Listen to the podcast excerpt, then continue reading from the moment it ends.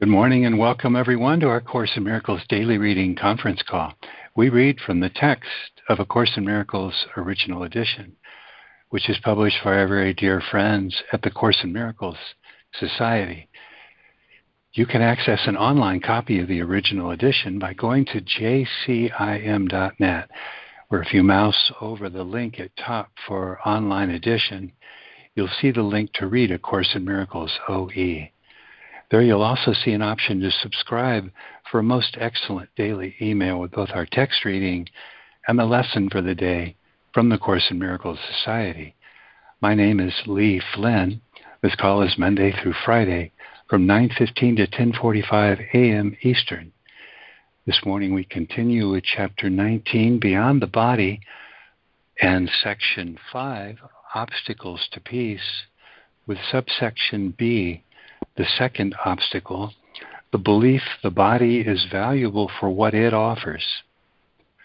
We're also mindful of today's review lesson, the last of the review lessons, and the conclusion of part one. Um, as we queue up to begin part two, then tomorrow. Today's lesson 220 is uh, centered on the thought there is no peace except the peace of God. His recap of our lesson 200. And as we undertake that idea, we wrap it in the um, overarching idea I am not a body, I am free, for I am still as God created me. Lori, what have you selected as an opening this week? Tiny thought from Flashes, um, writings of Pir Elias Amidon, and I think it speaks well of the power of peace. It goes like this You are a mystic in street clothes. You have not forgotten the grace that makes your heart beat. Walking behind you, someone has a loving thought and doesn't know why. It doesn't matter if you're not seen or remembered. It doesn't matter. Because there is no peace except the peace of God. Amen. Amen. I like that. Thank you, Laurie. Thank you. Thank you, Laurie. Thank you, Laurie. That was lovely. Okay, friends, with us and reading this morning so far we have Laurie, Patricia, Lana, and Fran. With us and listening, we have Harrison and Karen. Who else has joined us that would like to read? Or just say good morning?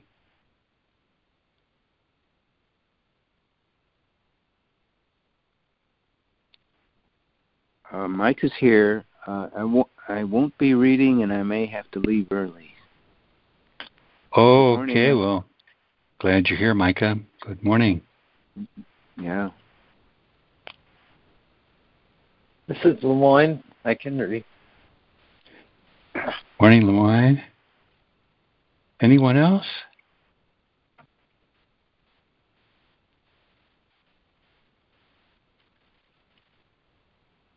Okay.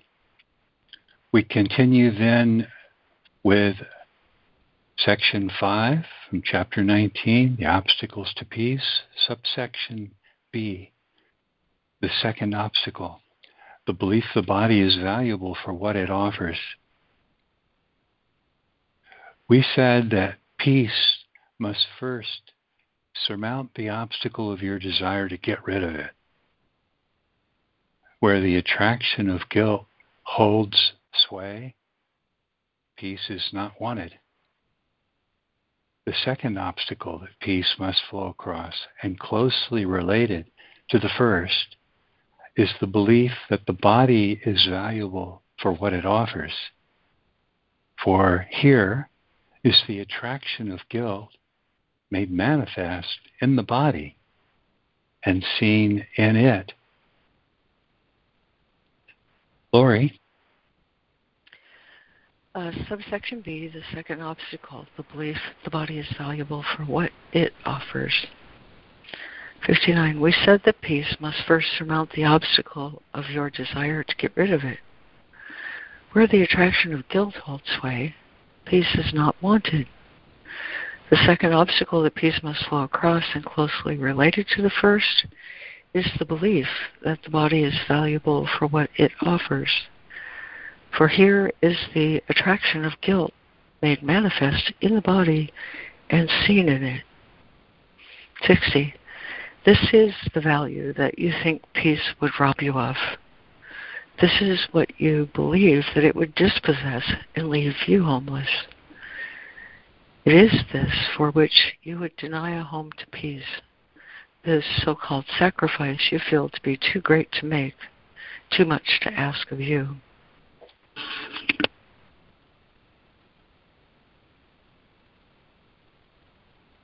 Thank you, Lori. Patricia. 60. This is the value that you think peace would rob you of. This is what you believe that it would dispossess and leave you homeless. And it is this for which you would deny a home to peace. This sacrifice you feel to be too great to make, too much to ask of you. 61. It is. Is it? Is it a sacrifice or a release?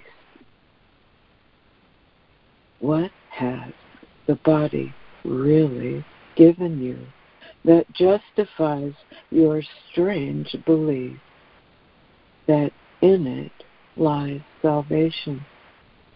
Do you not see that this is the belief in death? Here is the focus of the perception of atonement as murder. Here is the source of the idea that love is fear. The Holy Spirit's messengers are sent far beyond the body, calling the mind to join in Holy Communion and be at peace.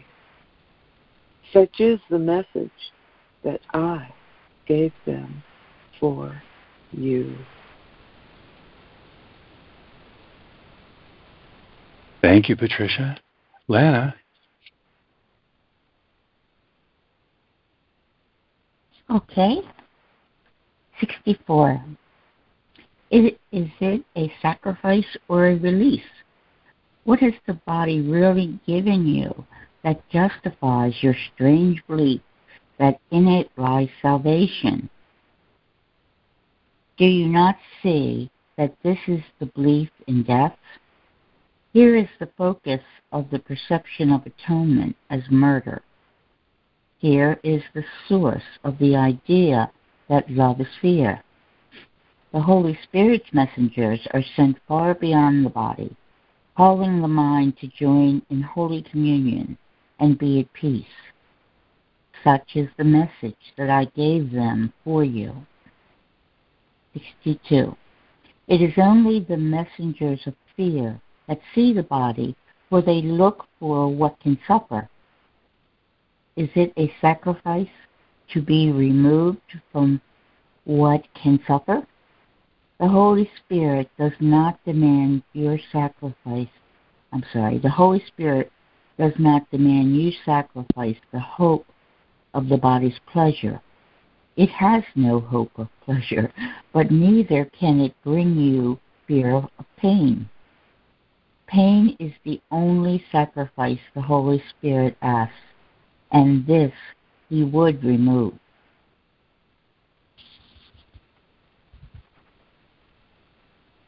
Thank you, Lana. Fran. 62. It is only the messengers of fear that see the body, for they look for what can suffer. Is it a sacrifice to be removed from what can suffer? The Holy Spirit does not demand you sacrifice the hope of the body's pleasure. It has no hope of pleasure. but neither can it bring you fear of pain. Pain is the only, quote, sacrifice the Holy Spirit asks, and this he would remove. 63. Peace is extended from you only to the eternal, and it reaches out from the eternal in you. It flows across all else. The second obstacle is no more solid than the first, for you will neither you will neither to get rid of peace nor limit it. What are these obstacles which you would interpose between peace and its going forth, but barriers you place between your will and its accomplishment? You want communion, not the feast of fear. You want salvation, not the pain of guilt. And you want your Father, not a little mound of clay, to be your home. In your holy relationship is your Father's Son. He has not lost communion with him nor with himself. When you agree to join each other, you acknowledge this is so. This has no cost, but it has release from cost. Thank you, Fran. Lemoyne.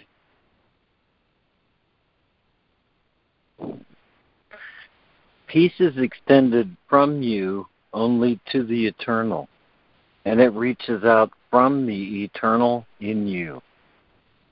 It flows across all else.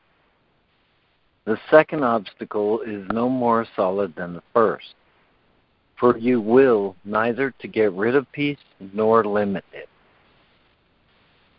What are these obstacles which you would interpose between peace and its going forth, but barriers you place between your will and its accomplishment? You want communion, not the feast of fear.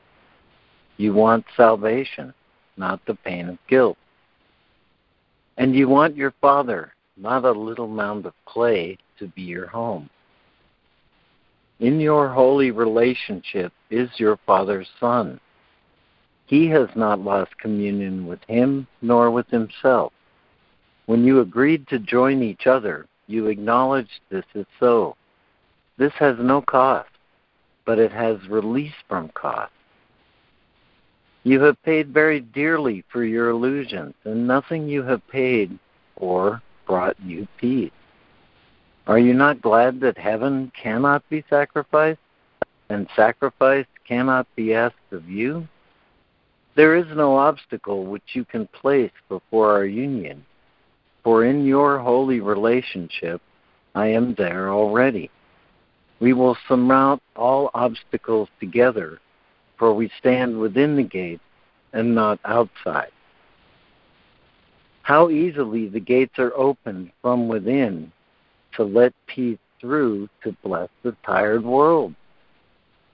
Can it be difficult for us to walk past barriers together when you have joined the limitless? The end of guilt is in your hands to give. Would you stop now to look for guilt in each other? Thank you, Lemoyne.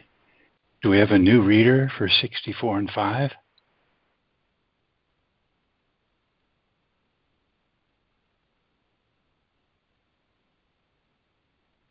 Uh, this is Micah. I can do it. Hey, terrific. Okay, 64. Uh, you have paid very dearly for your illusions.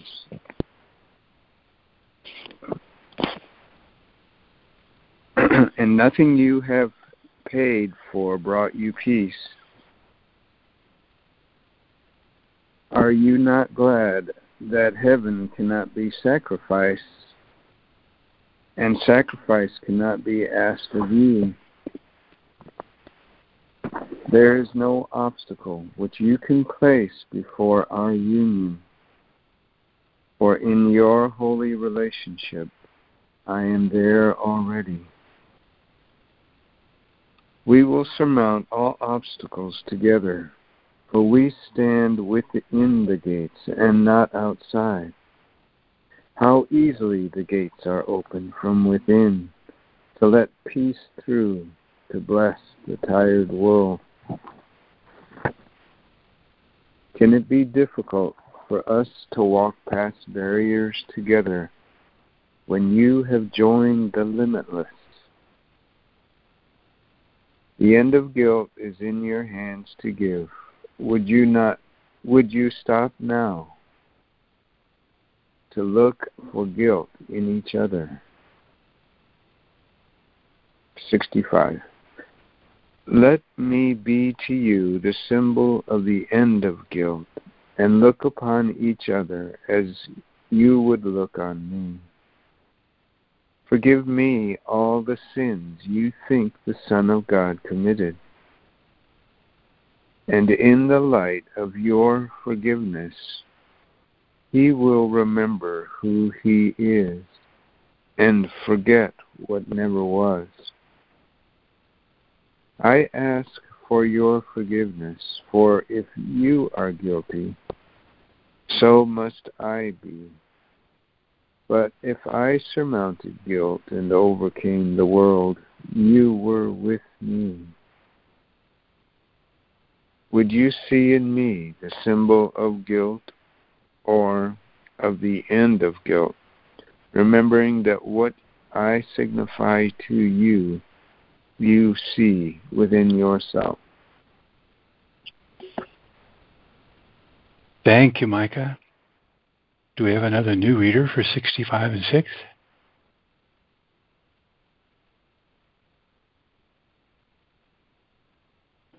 Might be able to do it, Lee. Terrific. Thanks, Harrison. Let me be to you the symbol of the end of guilt and look upon each other as you would look upon me, as you would look on me. Forgive me all the sins you think the Son of God committed. And in the light of your forgiveness, he will remember who he is and forget what never was. I ask for your forgiveness for if you are guilty, so must I be. But if I surmounted guilt and overcame the world, you were with me. Would you see in me the symbol of guilt or of the end of guilt? Remembering that what I signify to you you see within yourself. Excuse me. From your holy relationship, truth proclaims the truth, and love looks on itself. Salvation flows from deep within the home you offered to my Father and to me and we are there together in the quiet communion in which the Father and the Son are joined. Oh, come, you faithful, to the holy union of the Father and the Son in you, and keep you not apart from what is offered you in gratitude for giving peace its home in heaven. Send forth to all the world the joyous message of the end of guilt, and all the world will answer. Think of your happiness as everyone offers you witness of the end of sin and shows you that its power is gone forever. Where can guilt be when the belief in sin is gone? And where is death when its great advocate is heard no more?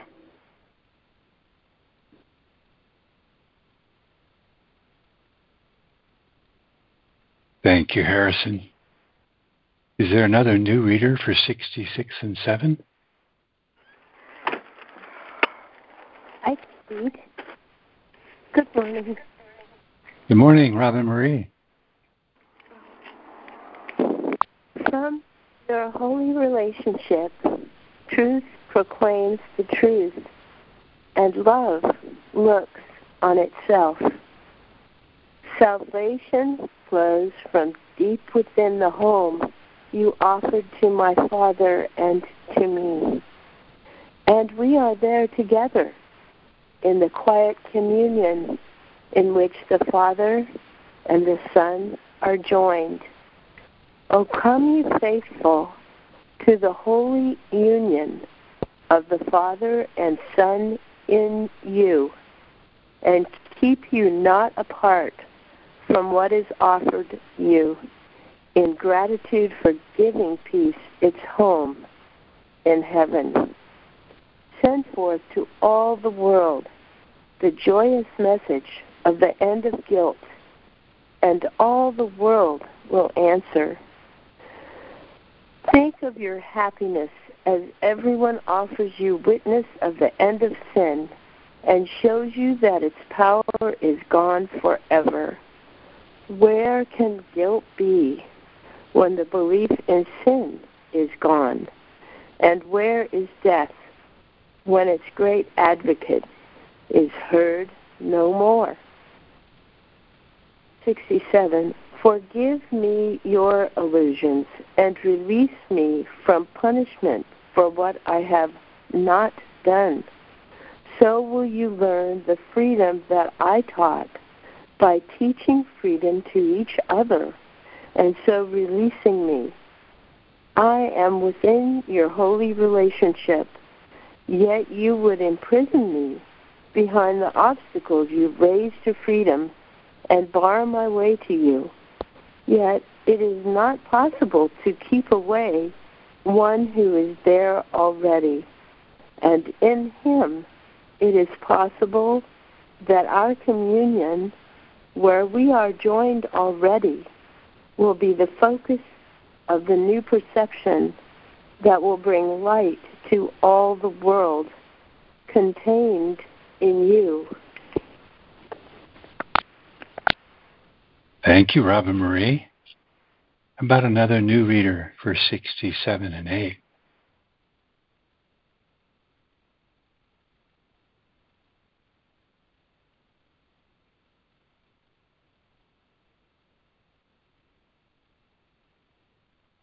Okay, back to you, Laurie. 67. Forgive me your illusions and release me from punishment for what I have not done. So will you learn the freedom that I taught by teaching freedom to each other and so releasing me. I am within your holy relationship, yet you would imprison me behind the obstacles you raise to freedom and bar my way to you. Yet it is not possible to keep away capital One who is there already. And in him it is possible that our communion where we are joined already, will be the focus of the new perception that will bring light to all the world contained in you. Pleasure and pain. 68. Your little part is but to give the Holy Spirit the whole idea of sacrifice and to accept the peace he gave instead without the limits which would hold its extension back and so would limit your awareness of it. For what he gives must be extended if you would have its limitless power and use it for the Son of God's release. It is not this you would be rid of, and having it, you cannot limit it. If peace is homeless, so are you, and so am I and he who is our home is homeless with us. Is this your will? Would you forever be a wanderer in search of peace? Would you invest your hope of peace and happiness in what must fail? Thank you, Laurie. Patricia, title and 68 and 9, please. Pleasure and pain. 68 your little part is but to give the Holy Spirit the whole idea of sacrifice and to accept accept the peace he gave instead without the limits which would hold its extension back. And so would limit your awareness of it. For what he gives must be extended if you would have its limitless power and use it for the Son of God's relief.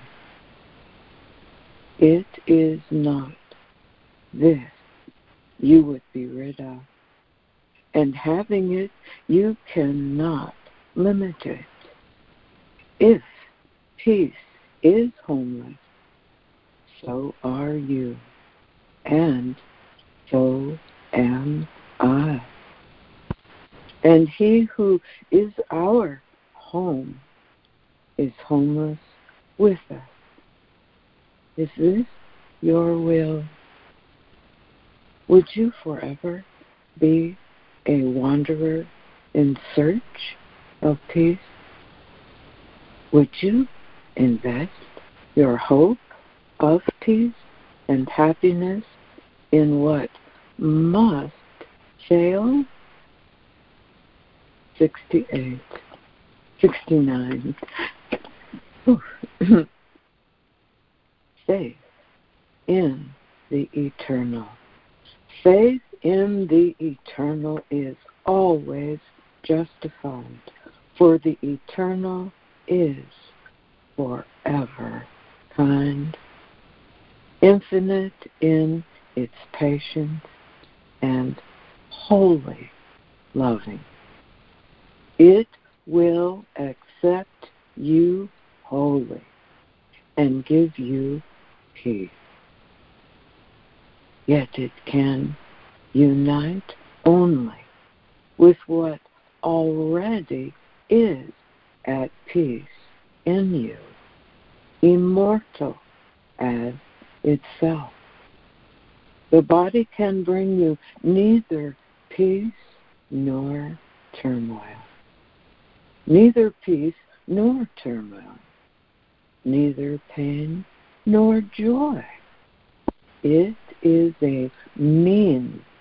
It is a means and not an end. It has no purpose of itself, but only what is given to it. The body will seem to be whatever is the means for reaching the goal that you assign to it. Only the mind can set a purpose, and only mind can see the means for its accomplishment and justify its use. Peace and guilt are both conditions of the mind to be attained. And these conditions are the home of the emotion which called them forth, and therefore is compatible with them.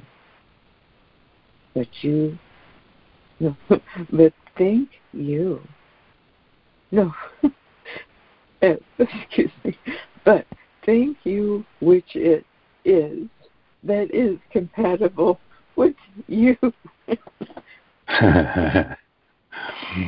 wow. Thank you, Patricia. Lana?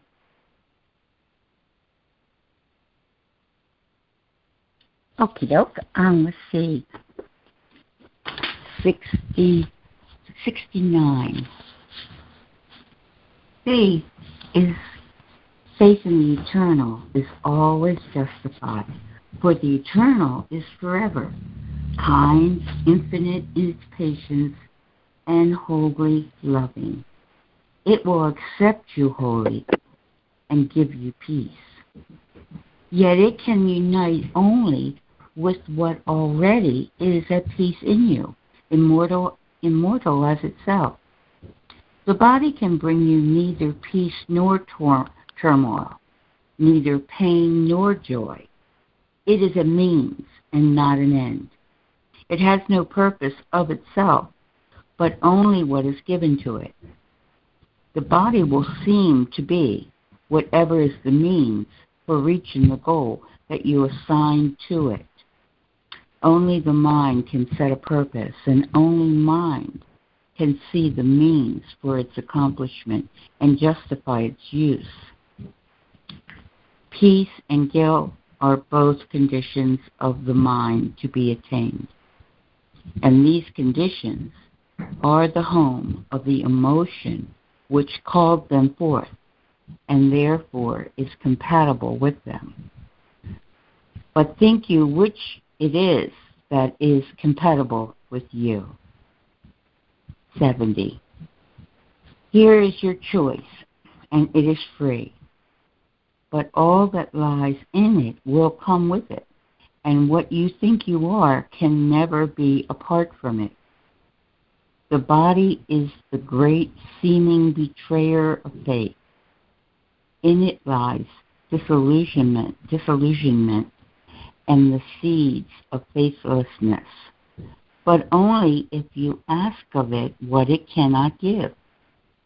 Can you mistake can your mistake be reasonable grounds for depression and disillusionment and for relative I'm sorry, and for retaliative attack on what you think has failed you? Use not your error as the justification for your faithlessness. You have not sinned, but you have been mistaken in what is faithful. And the correction of your mistake will give you grounds for faith. Amen. Thank you, Lana. Fran.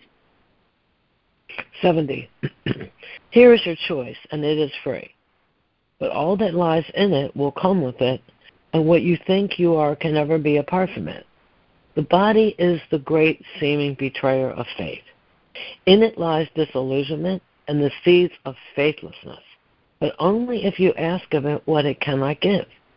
Can your mistake be reasonable grounds for depression and disillusionment and for retaliative attack on what you think has failed you?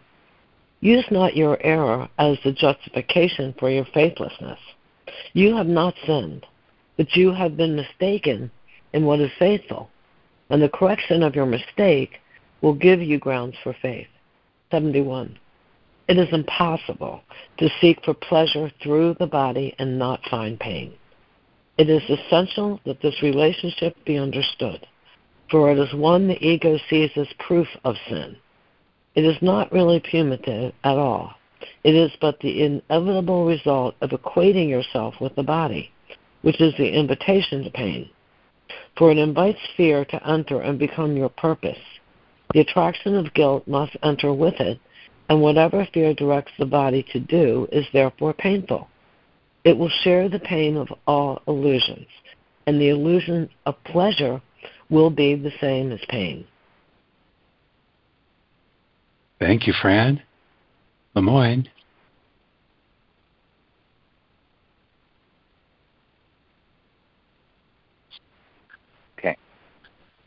It is impossible to seek for pleasure through the body and not find pain. It is essential that this relationship be understood, for it is one the ego sees as proof of sin. It is not really punitive at all. It is but the inevitable result of equating yourself with the body, which is the invitation to pain for it invites fear to enter and become your purpose. The attraction of guilt must enter with it, and whatever fear directs the body to do is therefore painful. It will share the pain of all illusions, and the illusion of pleasure will be the same as pain. Is this not inevitable? Under fear's orders, the body will pursue guilt, serving its master, whose attraction to guilt maintains the whole illusion of its existence. This, then, is the attraction of pain. Ruled by this perception, the body becomes the servant of pain, seeking it dutifully and obeying the idea that pain is pleasure. It is this idea that underlies all of the ego's heavy investment in the body. And it is this insane relationship which keeps it hidden and yet feeds upon. Which it keeps hidden and yet feeds upon. To you, it teaches that the body's pleasure is happiness. Yet to itself, it whispers, it is death.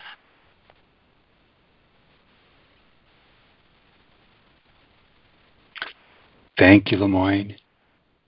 Harrison, are you able to read again?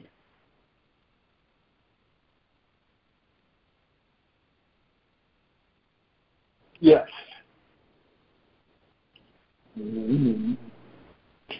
72. Is, is not this inevitable under fear's orders? The body will pursue guilt, serving its master, whose attraction to guilt maintains the whole illusion of its existence. This, then, is the attraction of pain. Ruled by this perception, the body becomes the servant of pain, seeking it dutifully and obeying the idea that pain is pleasure. It is this idea that underlies all of the ego's heavy investment in the body. And it is this insane relationship which it keeps hidden and yet feeds upon. To you, it teaches that the body's pleasure is happiness. Yet to itself it whispers, it is death. 73. Why should the body be anything to you? Certainly, what it is made of is not precious. And just as certainly, it has no feeling. It transmits to you the feelings that you want.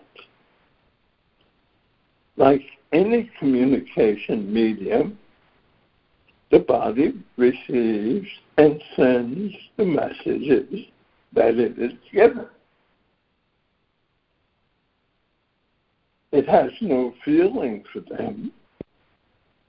All of the feeling with which they are invested is given by the sender and the receiver.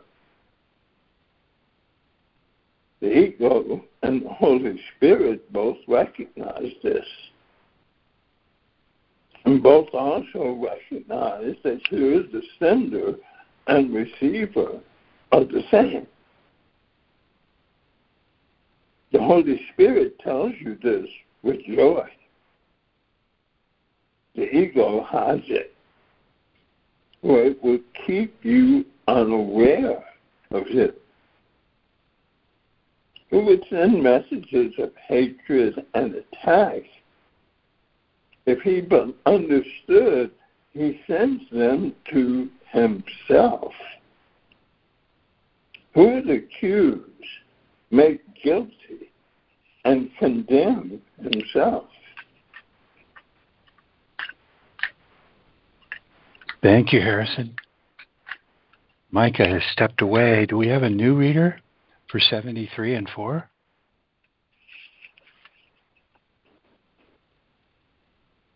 Welcome back, Micah. That... Oh, I would like to. oh, who's that? I'm sorry. I thought I was after Harrison, but I'm probably. Forgive me, Robin Marie. I didn't. I didn't. Robin Marie, you are you are indeed up. Forgive me, I didn't write your name at the end of our list here. 73 and 4. Thank you. 73. Why should the body be anything to you? Certainly, what it is made of is not precious, and just as certainly, it has no feeling. It transmits to you the feelings that you want. Like any communication medium, the body receives and sends the messages that it is given. It has no feeling for them.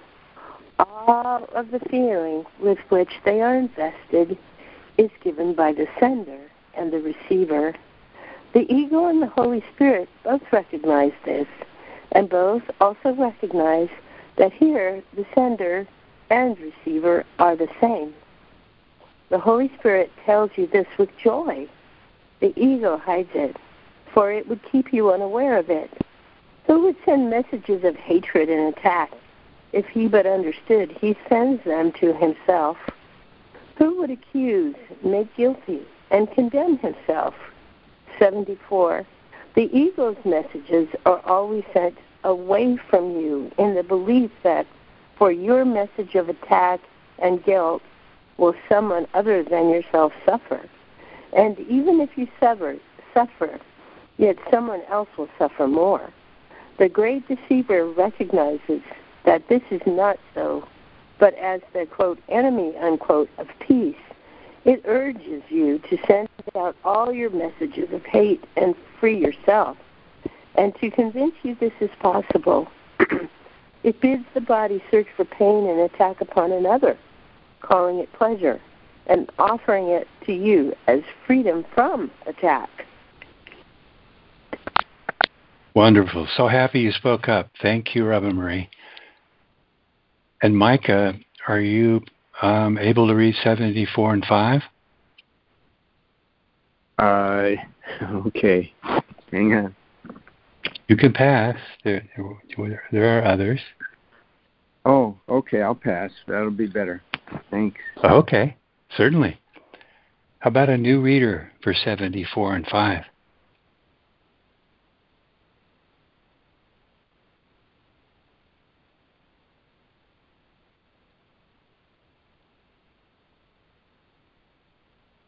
A new reader for 74? Uh huh, okay. Okay, 74. The ego's messages are always sent away from you in the belief that for your message of attack and guilt will someone other than yourself suffer. And even if you suffer, yet someone else will suffer more. The great deceiver recognizes that this is not so, but as the enemy of peace, it urges you to send out all your messages of hate and free yourself. And to convince you this is possible, it bids the body search for pain in attack upon another, calling it pleasure, and offering it to you as freedom from attack. 75. Hear not this, hear not its madness, and believe not the impossible is true. Forget not that the ego has dedicated the body to the goal of sin and places in it all its faith that this can be accomplished. Its sad disciples chant the body's praise continually in solemn, solemn celebration of the ego's rule. Not one but must believe that yielding to the attraction of guilt is the escape from pain. Not one but must regard the body as himself, without which he would die, and yet within which is his death equally inevitable. Thank you, Micah. How about a new reader for 75 and 6?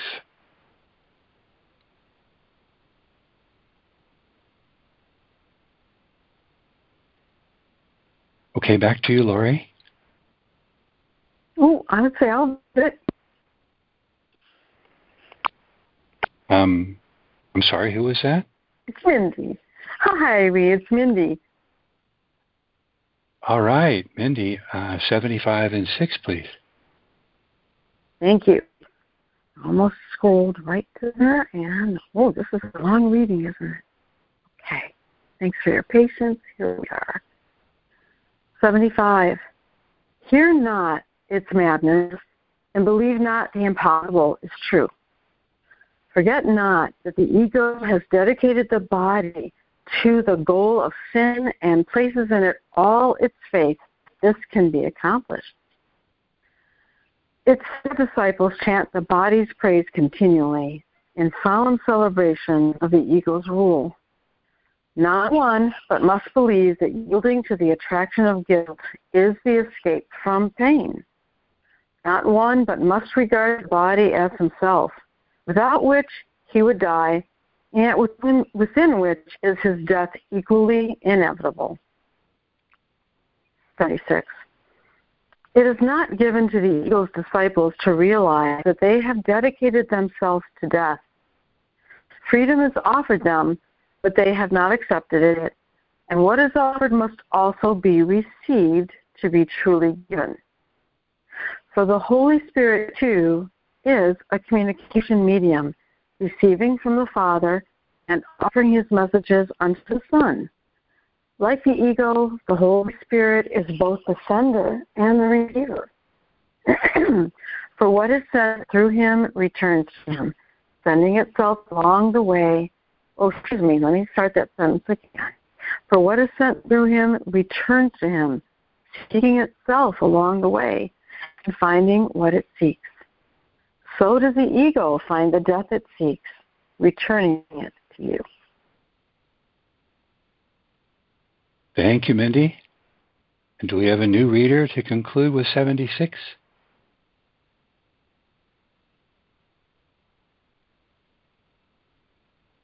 Okay, Lori.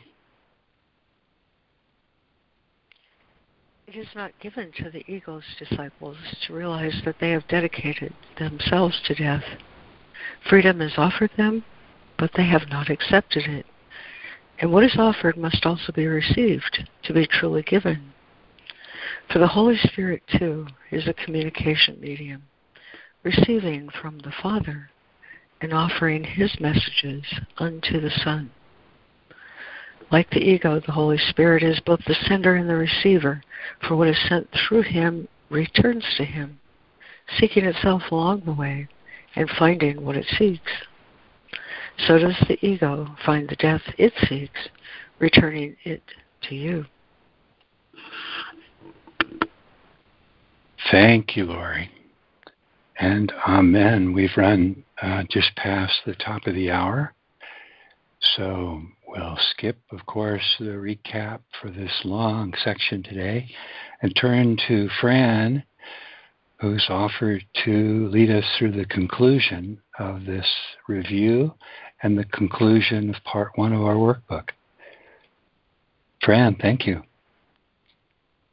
Thank you. Hi, everybody. Yes, we're at the end of the first part of the workbook and the end of review six. And today we're on lesson 220. There is no peace except the peace of God.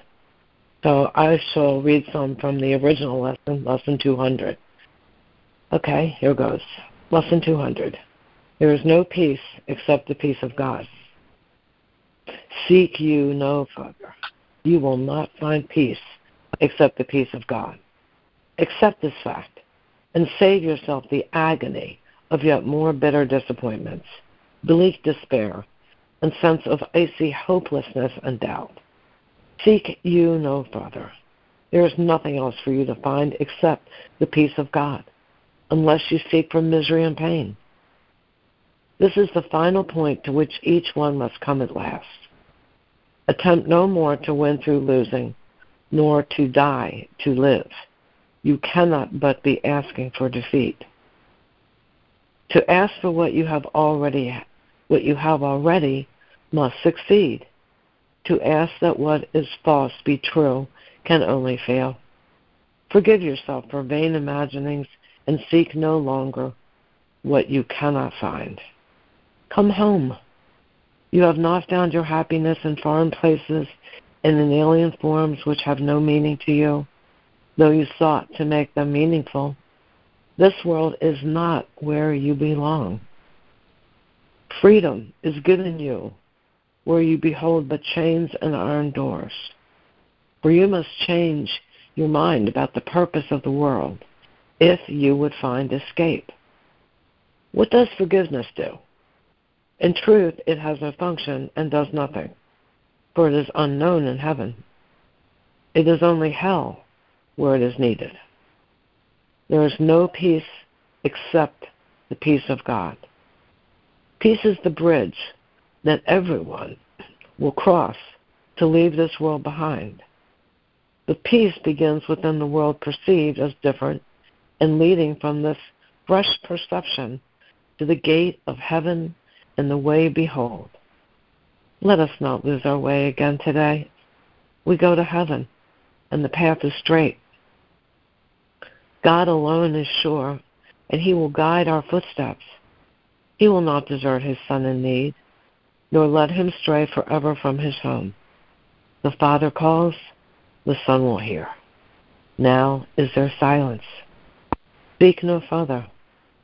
You have come to where the road is carpeted with leaves of false desires, fallen from the trees of hopelessness you sought before. Peace is already recognized at last. Today, we seek no idols. Peace cannot be found in them. The peace of God is ours, and only this will we accept and want. There is no peace except the peace of God, and I am glad and thankful it is so. Now we'll go over to lesson 220.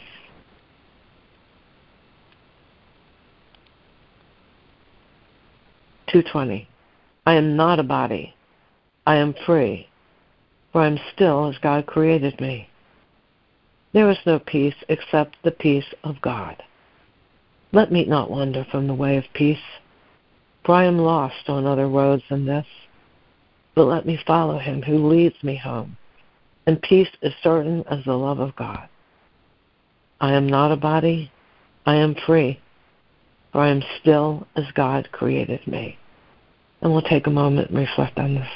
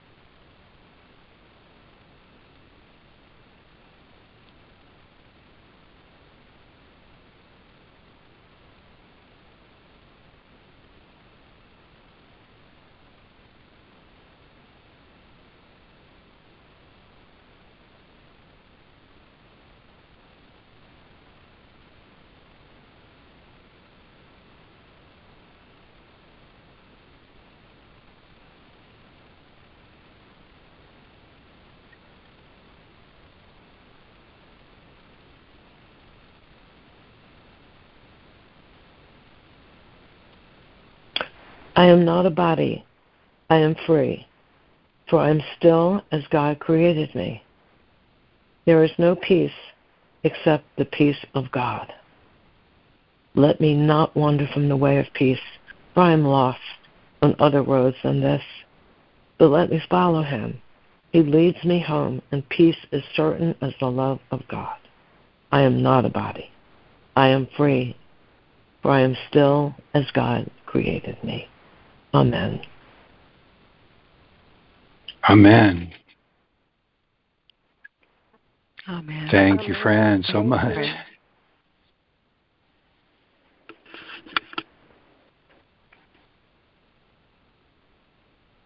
Thank you, Fran.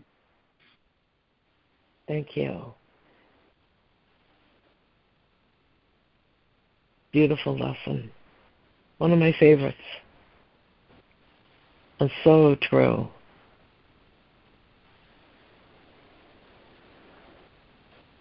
Oh, It's I been a beautiful agree. walk. Yes. been a beautiful walk through this entire review, Fran. Thanks so much for leading us through it oh, thank every you. morning.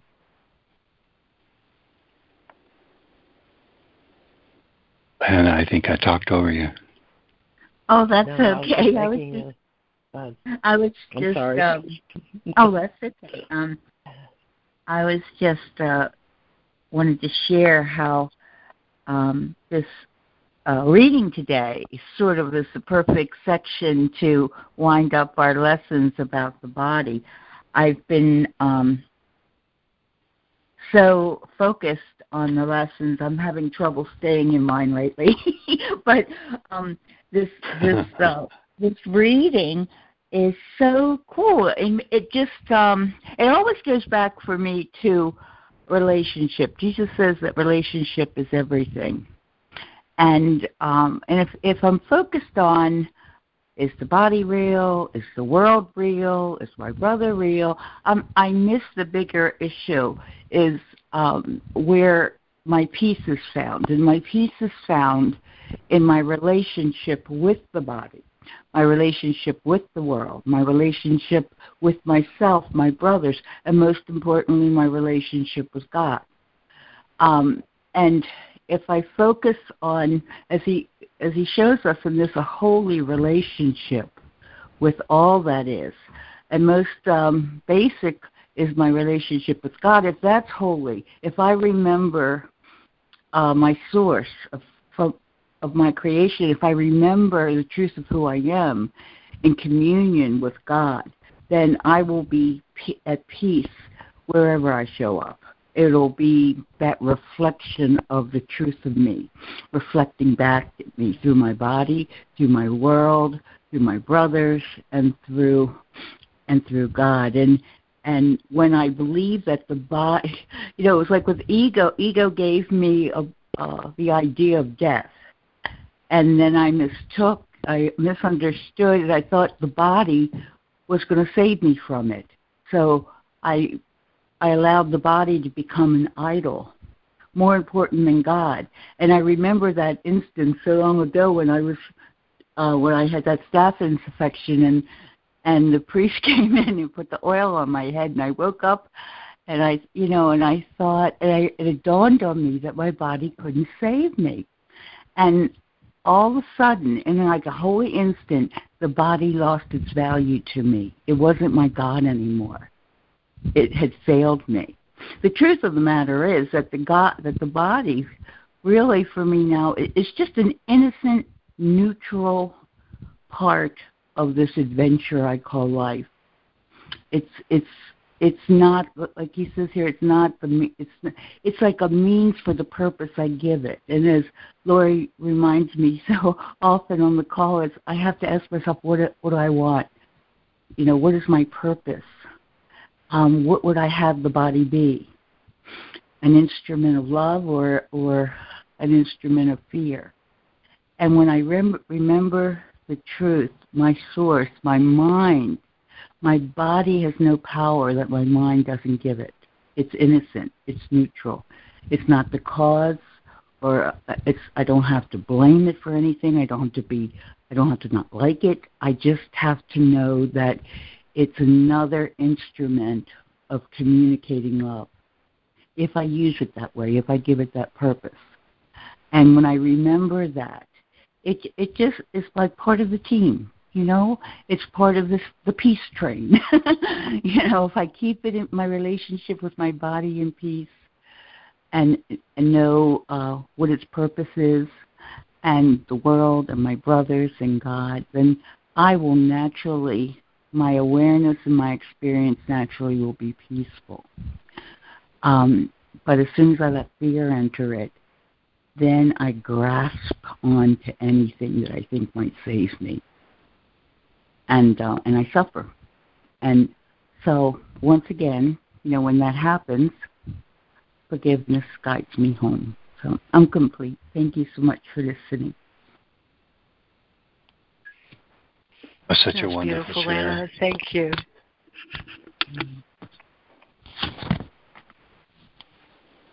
Thank you guys. Mhm. Thank you, Lana. Thank you. Uh,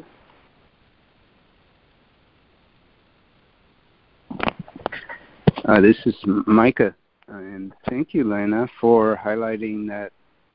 Uh, just that sense of balance of you know integrating the body into this experience. When I, uh, as this was being read this morning, um, boy, I just got this clearest realization. It was so beautiful that God, I mean, that Jesus is so totally non body identified, where in my reality, uh, being body identified is a predominant experience of consciousness or an awareness. And uh, it, it's it's the medium through which my experience almost always flows through is this uh, corporal communication device, which he says, you know, it, it, what it's made of is not even precious. And, um, you know, and the second obstacle that peace must flow across, and closely related to the first, is the belief that the body is valuable for what it offers. And I, I started to feel this beautiful kind of uh, uh, lifting out of body identification in, in, into the mind, and um, and that also when that, along with that, parallel along, along with that, is what he highlights later. Is this our relationships with each other, this holy relationship that is energetic. When I think of a holy relationship, the first thing that comes to my mind is not a body, it's this shared mind with a Christ mind where where this um, this new reality is being born of a shared consciousness and a unity. Um, and uh, but anyway, when when this part, you know, I just realized that Jesus, he's in a world that is so rich uh, filled with love and will and intelligence, and and he doesn't even have a body. You know, this that other world. You know where all, you know all the people that have passed from this dimension, they they go into the formless. You know, and and it, it, it just started to feel like as as this was being read that the formless, the at the realm of mind and consciousness beyond form is so well developed and it's rich. And he, Jesus says, There was a time where you knew nothing of a body. And yet I'm so body identified, thinking it is so precious. You know, it's uh, and it, it it is. I mean, it's it's um, uh, I think in the course of love, and I agree with it. It's one of the highest the highest expression of the universe is form. And and it, and when I came across that, it gave me pause, and I and I started to understand that, boy, to bring intelligence, will, love, and and, and bring it into a dream of time, space, and into the dream of a body with DNA and and and you know, to have it be expressing and extending these things like intelligence and love uh, into space time is an amazing uh, phenomenon. Um, uh, it, but it's pretty rich. But the, the other thing I wanted to highlight was how he highlights um, the holy relationship. And it's so beautiful. He says, and, and this is one of my favorite uh, quotes on the holy relationship, and it's a big part of my relationship, uh, especially with Roz. It's in your relationship. Um, let's see if I can find it here. In your holy relationship is your father's son. In your holy relationship, that's not the one I wanted to say, but I wanted to find the one where he says, "I." Oh, here it is. In your holy relationship, I am there already. What a what a beautiful uh, portal into unity is to feel a relationship with someone we're close to and and in that feeling of of that relationship that goes beyond the body you know inviting it into the awareness of going beyond the body and feeling jesus there um what what what a beautiful beautiful gift that is. And that and then suddenly that relationship to jesus becomes pure mind pure consciousness. And and it even he strengthened it. Let me see if i can find the quote later where he says um or also again down in um par- what paragraph is that? 67 you know he says i am within your holy relationship uh, and yet you would imprison me behind the obstacles you raise to freedom and bar my way to you. And that and that bar the, the, the barring is to think i am a body and i am separate.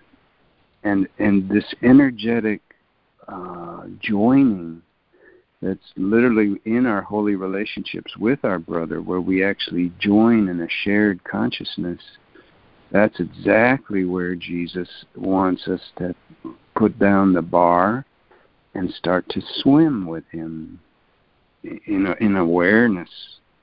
Um, let's see. Yet it is not possible to keep away one who is there already, because this truth of our unity, of our shared consciousness, is in the Christ, is here right now. And in Him it is possible that our communion, and in Him it is possible that our communion, where we are joined already, will be the focus of a new perception. We're moving into a, an awakened state in awareness of a shared identity that's beyond form. And uh, a new perception that will bring light to all the world contained in you. Um, and then he highlighted the holy relationship in 66. From your holy relationship, truth proclaims the truth, and love looks on itself.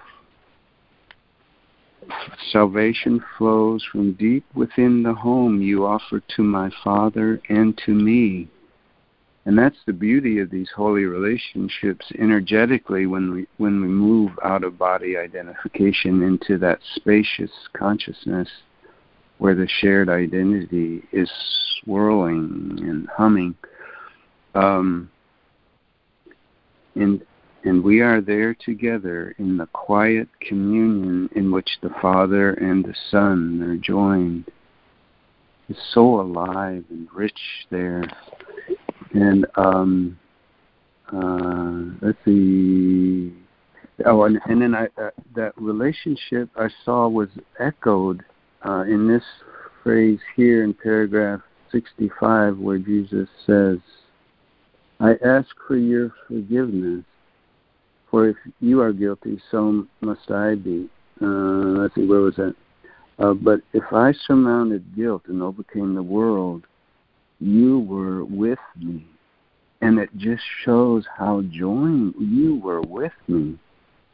You know, where, where we are this shared consciousness and uh, and, and our oneness with Jesus is total. And um, you know, He is our life. We are His life. It's uh, in the Christ consciousness. Anyway, I'm I'm done. Thanks. Wow, pretty strong pair of opening shares here. Thank you, Micah. Thank you. Thank you, Micah. Thank you, Micah. Thank you Good morning. Yeah. Micah. Thank you, Micah. Thank you, Lana. Thank you, Micah. Yeah, Um, thank you, Micah and Lena. Good morning, Lee and Lori. Um, I uh, what Lana shared a little bit earlier remind me of a, a about how the body is not totally necessary. It's not totally real. Um, I once several years ago had an, uh, had something happen to me where I was just sitting on my on my chair at, alone at home, and then suddenly I uh, realized I was not breathing, and I couldn't breathe. But I didn't panic, and I didn't feel afraid, and uh, so I start, I started going. I said I walked to the front door so I could tell somebody I couldn't breathe, and then it hit me. Wait a minute! If I can't breathe, I can't talk. so and then the the breathing came back. Um, you know, just like it it left, just just very gently, without any without any excitement or anything. It came back after a few seconds or five seconds or I don't know how many seconds it was, and um, but you know, I was fine during that whole little event, you know, event, and I don't know what that was, you know. I don't know what that was. I didn't have any any diagnosis of, of asthma or anything like that at the time. I do now, but not then. Um, so, but I, I just think, you know, how I'm thinking. You know, I wasn't afraid, and I was trying to go tell somebody that I couldn't breathe, and it was like so weird, you know, that um, that that I was still there, you know, and I think, and if I, it would have continued, and I would have died I wouldn't have died because I would have still been there. I would have still been here, just without my body. so, anyway, I don't know why I told you that. It seemed somehow relevant what was going on, and I wanted to say hi and good morning and thanks to Lana and, my, and Micah. I'm complete. Thank you and good morning, Ida. Thank you. I Robin Marie, were you were you looking for an opportunity to share before you have to leave? Well, I had the whole week off, so I don't have to leave. I'm at my house and really enjoying this week. Wonderful. Yeah. So I get to keep listening. okay. Thanks again, Ida. Hey, it's hey, Lee this with is uh, Steve. Hola, Steve. Hello. So I've got this aging little dear dog of mine, and she's been walking a lot slower when I go for a little walk, and so I have to wait for her. And the other day, she started just shivering, and she was scared, and I I brought her up on the bed and I contemplated her dying. And I got really sad. But I comforted her and she's back to her lethargic self, which is good. She's comfortable. But my friend, I told her, I said, I, was, I really was with the sadness. And my friend, who's a facilitator of the, of the Byron Katie Loving What Is, she said, Well, is it sadness or is it love? And when I experienced the sadness, and I didn't try to get rid of the sadness, but I also focused on the love, the deeper love. Is it sad that my dog is old and time is coming, or is it love? And when I chose love, and when I choose love, it abides. Uh, thank you. The body. I'm complete.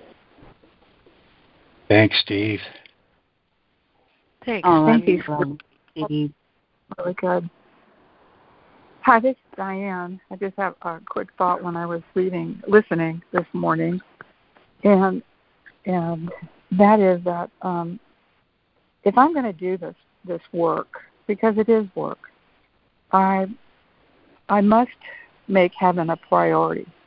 I cannot separate from love, but I can I can choose to wander from it, you know, and then that puts me back into body identi- identity. But life is ultimately a spiritual practice for me, and I must and and when I wake up, you know, I must have a serious desire to engage in the spirit in the spiritual practice. And um, before I get going, I just sit there and I really think about it. What am I doing today? Who am I? And it comes back to, you know, having eyes for watching myself honestly, no excuses, to take an honest look at myself and to let go of any ideas about the world or my body identification that may surface. Go. It's a practice. It's a practice to love my heart that might hold doubt and want it my way and turning it over to Holy Spirit to release and correct any kind of error thinking that my mind with ego may want to project. So for me, I must make heaven a priority, and I cannot separate from from the love that's always there. It's there. I just have to connect to it. I'm complete. Really nice. Thank you, Diana. Sweet, Diana. Thank you. Yes, thank you, Diana. Yeah, thank you. Thank you, Diana. Oh, and Steve. So it's Lee with a thought uh, about the lesson today. We recapped at the end of this review um, six, and as we transition now into the second part of the workbook, we touched on lesson 200 there's no peace except the peace of God. And from that lesson, there's a really important pair of uh, paragraphs for me that I would feature. The end of paragraph four begins to acknowledge something he's established throughout this course that there is that which abides all around me and that I behold, and that I have two guides with which to behold all of the relationships I'm involved with across this life. One guide is the ego, and we know the ego is a distorted filter, a distorted order of perception. And the other is Holy Spirit, which directs me to behold all things as love would have me behold them. And love directs me to behold all things in the relationship that exists between me and everything in truth. So one is distortion and the other is truth. Out of the distorted perception, especially shared among us in that distortion, arises a version of the world that we must regard as a false world. When Jesus speaks to me in this book of the nature of the world that we behold together through this false filter of the ego's perception, he extends his hand out across all that I conceive of the world and tells me, Lee, this world is not your home. Always, always with the thought of directing me to open to the world that overtakes the false world when I behold all relationships and everything I'll ever ever encounter as love would direct that it be understood and known. This world of the ego is not your home. Then he directs me in this lesson 200 as he as he uh, starts in with the second half of paragraph 4 directs me to the world I could see instead. That second half of paragraph 4, lesson 200 says, This world is not where you belong. You are a stranger here, but it is given you to find the means whereby the world no longer seems to be a prison house for you or anyone. Then, paragraph 5 freedom is given you where you beheld but chains and iron doors. For you must change your mind about the purpose of the world if you would find escape. You will be bound till all the world is seen by you as blessed. Till all the world is seen by you as blessed and everyone made free of your mistakes and honored as he is. You made him not no more yourself, and as you free the one, the other is accepted as He is.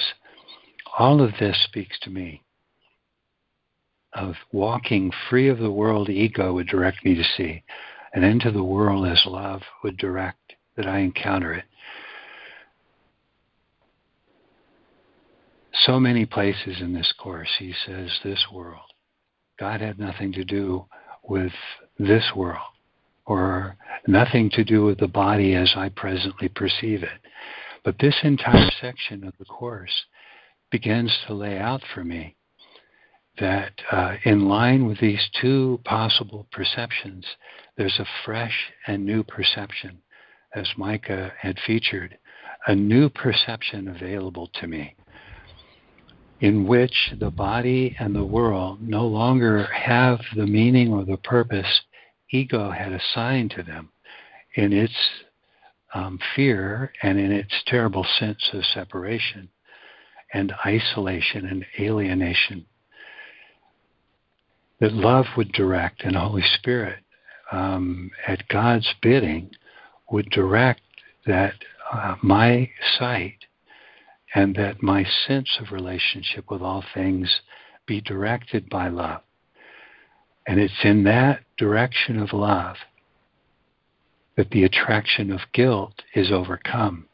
I want to remind you guys in these obstacles to peace that um, the first obstacle to peace desire to get rid of peace.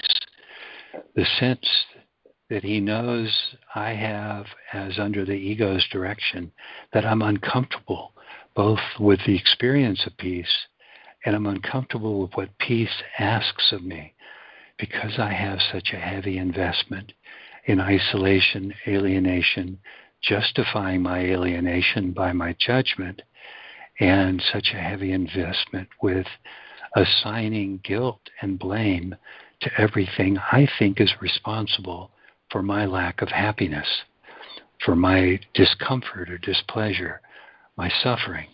Always assigning guilt to something outside myself or to myself. The assigning of guilt and the attraction of guilt, he says, is one of the great obstacles to peace. And he makes that clear back when he spoke of the attraction of guilt in paragraph 49 of this fifth section. I'll read just the first several sentences. The attraction of guilt, he tells me, produces fear of love. Why is that? It's because love would never look on guilt at all. So if I really rely on guilt, and the assigning of blame and the justification for condemnation, then I'm fearful of love because love would never look on guilt at all. Then he says it's the nature of love to look upon only the truth. This is in paragraph 49. For there love sees itself, with which it would unite in holy union and completion. As love must look past fear so must fear see love not. For love contains the end of guilt as surely as fear depends on it. Overlooking guilt completely, love sees no fear. Isn't that interesting? So, if I understand that's what's in front of me, which will it be that the world is painted by? by fear in me or by love? Which of those two emotions is it that will give me its messages about what I am and what this world is, about the nature of my relationship? Lana, thank you so much. My relationship with self, with world, with others, and with my God. Which of those two emotions will paint that relationship for me moment to moment? Um, I'll conclude with this. He gives me a great little summary of the first and second obstacle as he begins this uh, subsection B, the second obstacle.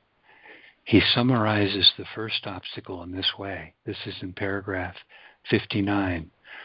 We said that peace must first surmount the obstacle of your desire to be rid of it. Then he explains why that is. Where this attraction of guilt holds sway, peace is not wanted. Do you see how simple that little formulation is? As long as I am attracted to justifying the condemnation and blame that I assign in all directions, guilt will remain attractive to me because I can't assign blame if I suddenly see past guilt. My desire to get rid of peace is because I'm still attracted to guilt, and where attraction of guilt holds sway, peace is not wanted. That again from 59. And then in the simplicity of his summary, he says the second obstacle, peace must flow across, and closely related to the first, is the belief that the body is valuable for what it offers.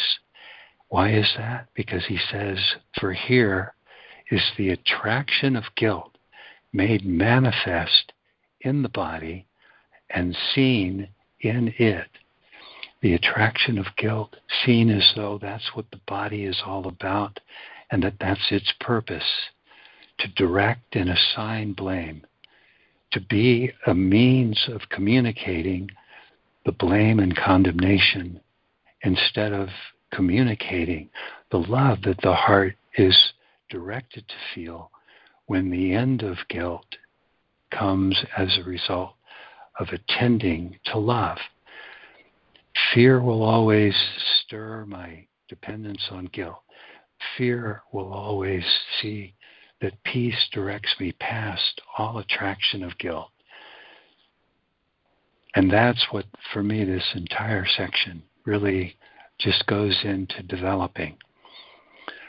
One other thing the body is a communication medium. It's a communication medium. It will take on the purpose that I allow either fear or love to direct that it takes on as its purpose. And love will always assign the body holy purpose. Because everything love directs me to understand my relationship with takes on holy purpose at its bidding always. The body, the world, everything becomes the means for the expression of love. When I allow love be what directs that relationship. All things as love directs that I know it stand in reflection of the truth that's at the heart of me. Thanks, everyone. I'm complete. No, that was very full. Thank you, Lee. Thank you, Lee. That was beautiful. Yeah, great. That was great. That was a great you so sermon. much, Thank you. Thanks, everyone. I hope I've left plenty of time for you, Lori. Mm, sweet. It was a total package. And you know, um, this is Lori. And um, I, let me begin with something that became real clear to me this weekend. When he talks about the attraction of guilt and the attraction of love. I, for the longest time, I tried to untangle what does he mean by attraction of guilt. But this section today makes it very, very clear to me. When he uses attraction of guilt, what he's really asking me is, what do you want? What do you want? What do you want? And that's such a simple question and uh, reflects the simplicity of salvation. When I experienced life as an ego, I did not know I had a choice. I simply did not know that there was a choice. And the world I saw uh, was a consequence of my beliefs. And I did believe that guilt would save me. Isn't that insane? If I ascribe guilt to myself, then somehow I can use my mind to beat myself into a better situation. And that's what um, everyone who experiences life as an ego believes, unspoken, and yet the consequences of that belief are, he says, this upside down world where everything is backwards. Once the light of atonement comes to save me from my beliefs, I can appreciate I have a choice. And to make any other choice um, between love and fear, between guilt and holiness, between God or the ego is insane. Once I know a choice is there. And so these sections on the obstacles to peace are um, just simply an outline of the consequences that attend my choice. When I'm clear on what I want, what I want is given me. And I have to say it again. Lesson 74 there is no will but God's. The great gift of God, the great gift of the Holy Spirit is telling me what I want when I believed I didn't have a choice, the voice of the Holy Spirit comes to light my mind and clarifies to me just exactly like he says in the first 35 lessons in this book. You know, I see a world that isn't there. I believe things that were never spoken. All of this a consequence of the belief in the darkness that was in my own mind, the belief in the ego. But it breaks through. Here, you know, I'm going to be really simple today. It breaks through with lesson 35 when I finally give up my way of looking at the world. All the way back to the beginning, lesson 35. My mind is part of God's. I am very holy. You know, we cannot limit peace. Once once I realize peace is mine, um, peace, like all the attributes of God, are absolutely and totally shared. All the attributes of God are totally shared, and it's the sharing of the attributes of God that accounts for the joy. Once I realize my mind is part of God's, I am very holy.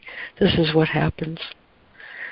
As I share the peace of the world with my brothers, I begin to understand that this peace comes from deep within myself.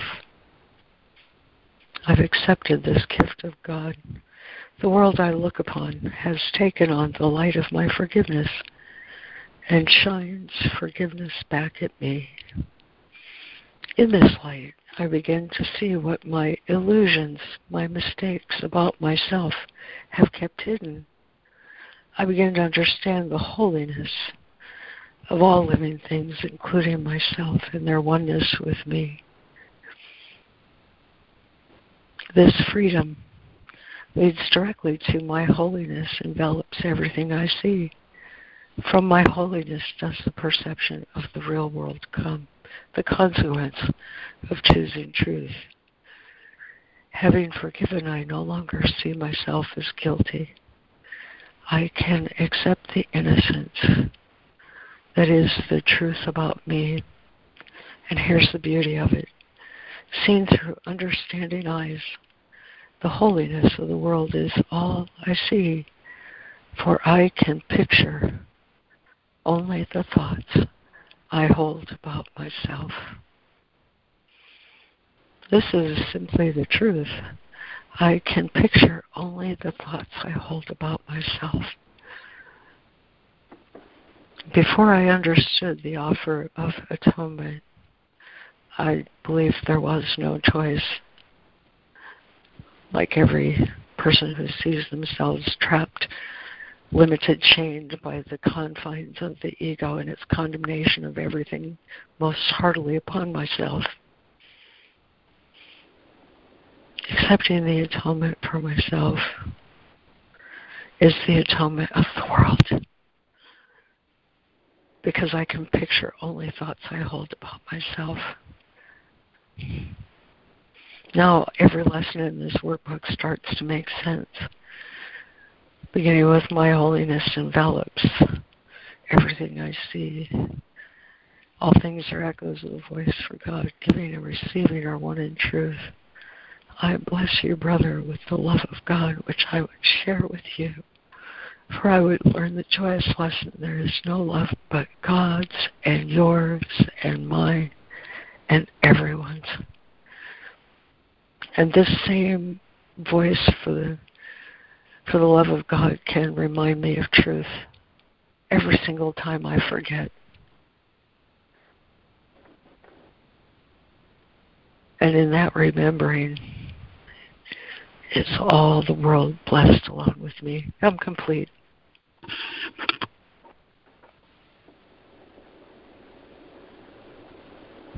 Oh, Just beautiful. wonderful, Lori. Thank you. Thank you, Lori. Beautiful, Lori. Isn't Thank it? you. Yes, it is. Thank you so much, Lori. Isn't it wonderful to be in relationship and practice this new way of being? Thank you for explaining that, Lori. Whole new way of being here. Yeah, good morning. Thanks, Mary. So we're at the end of our recorded time. Um, for those we've not yet heard from, I hope you'll stay with us for the after call. Lori, what have you selected to close the call today?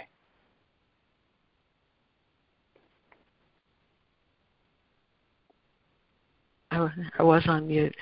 You know, I had, had a, just a really lovely meditation this morning, and and all the places I thought this call might close.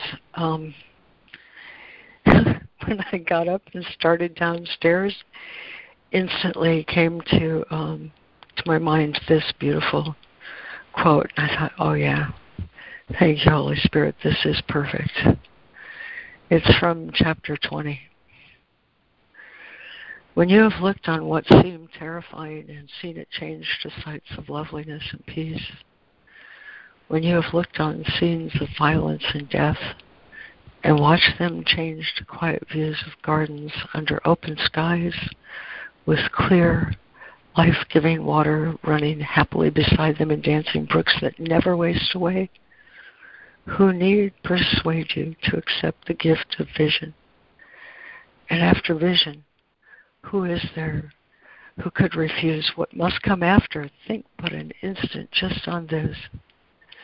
You can behold the holiness God gave His Son, and never need you think that there is something else for you to see. I was so grateful for that thought this morning. Amen. Oh, beautiful. Oh, It was amen. perfect. Thank you. Thanks, Thank you, Lori. Thank you, everyone. Everyone that shared, all who are here with us and listening, all who read this morning. Thanks so much for being part of this wonderful community. Thank you. Thank you. You, Lori. Thank you, everyone.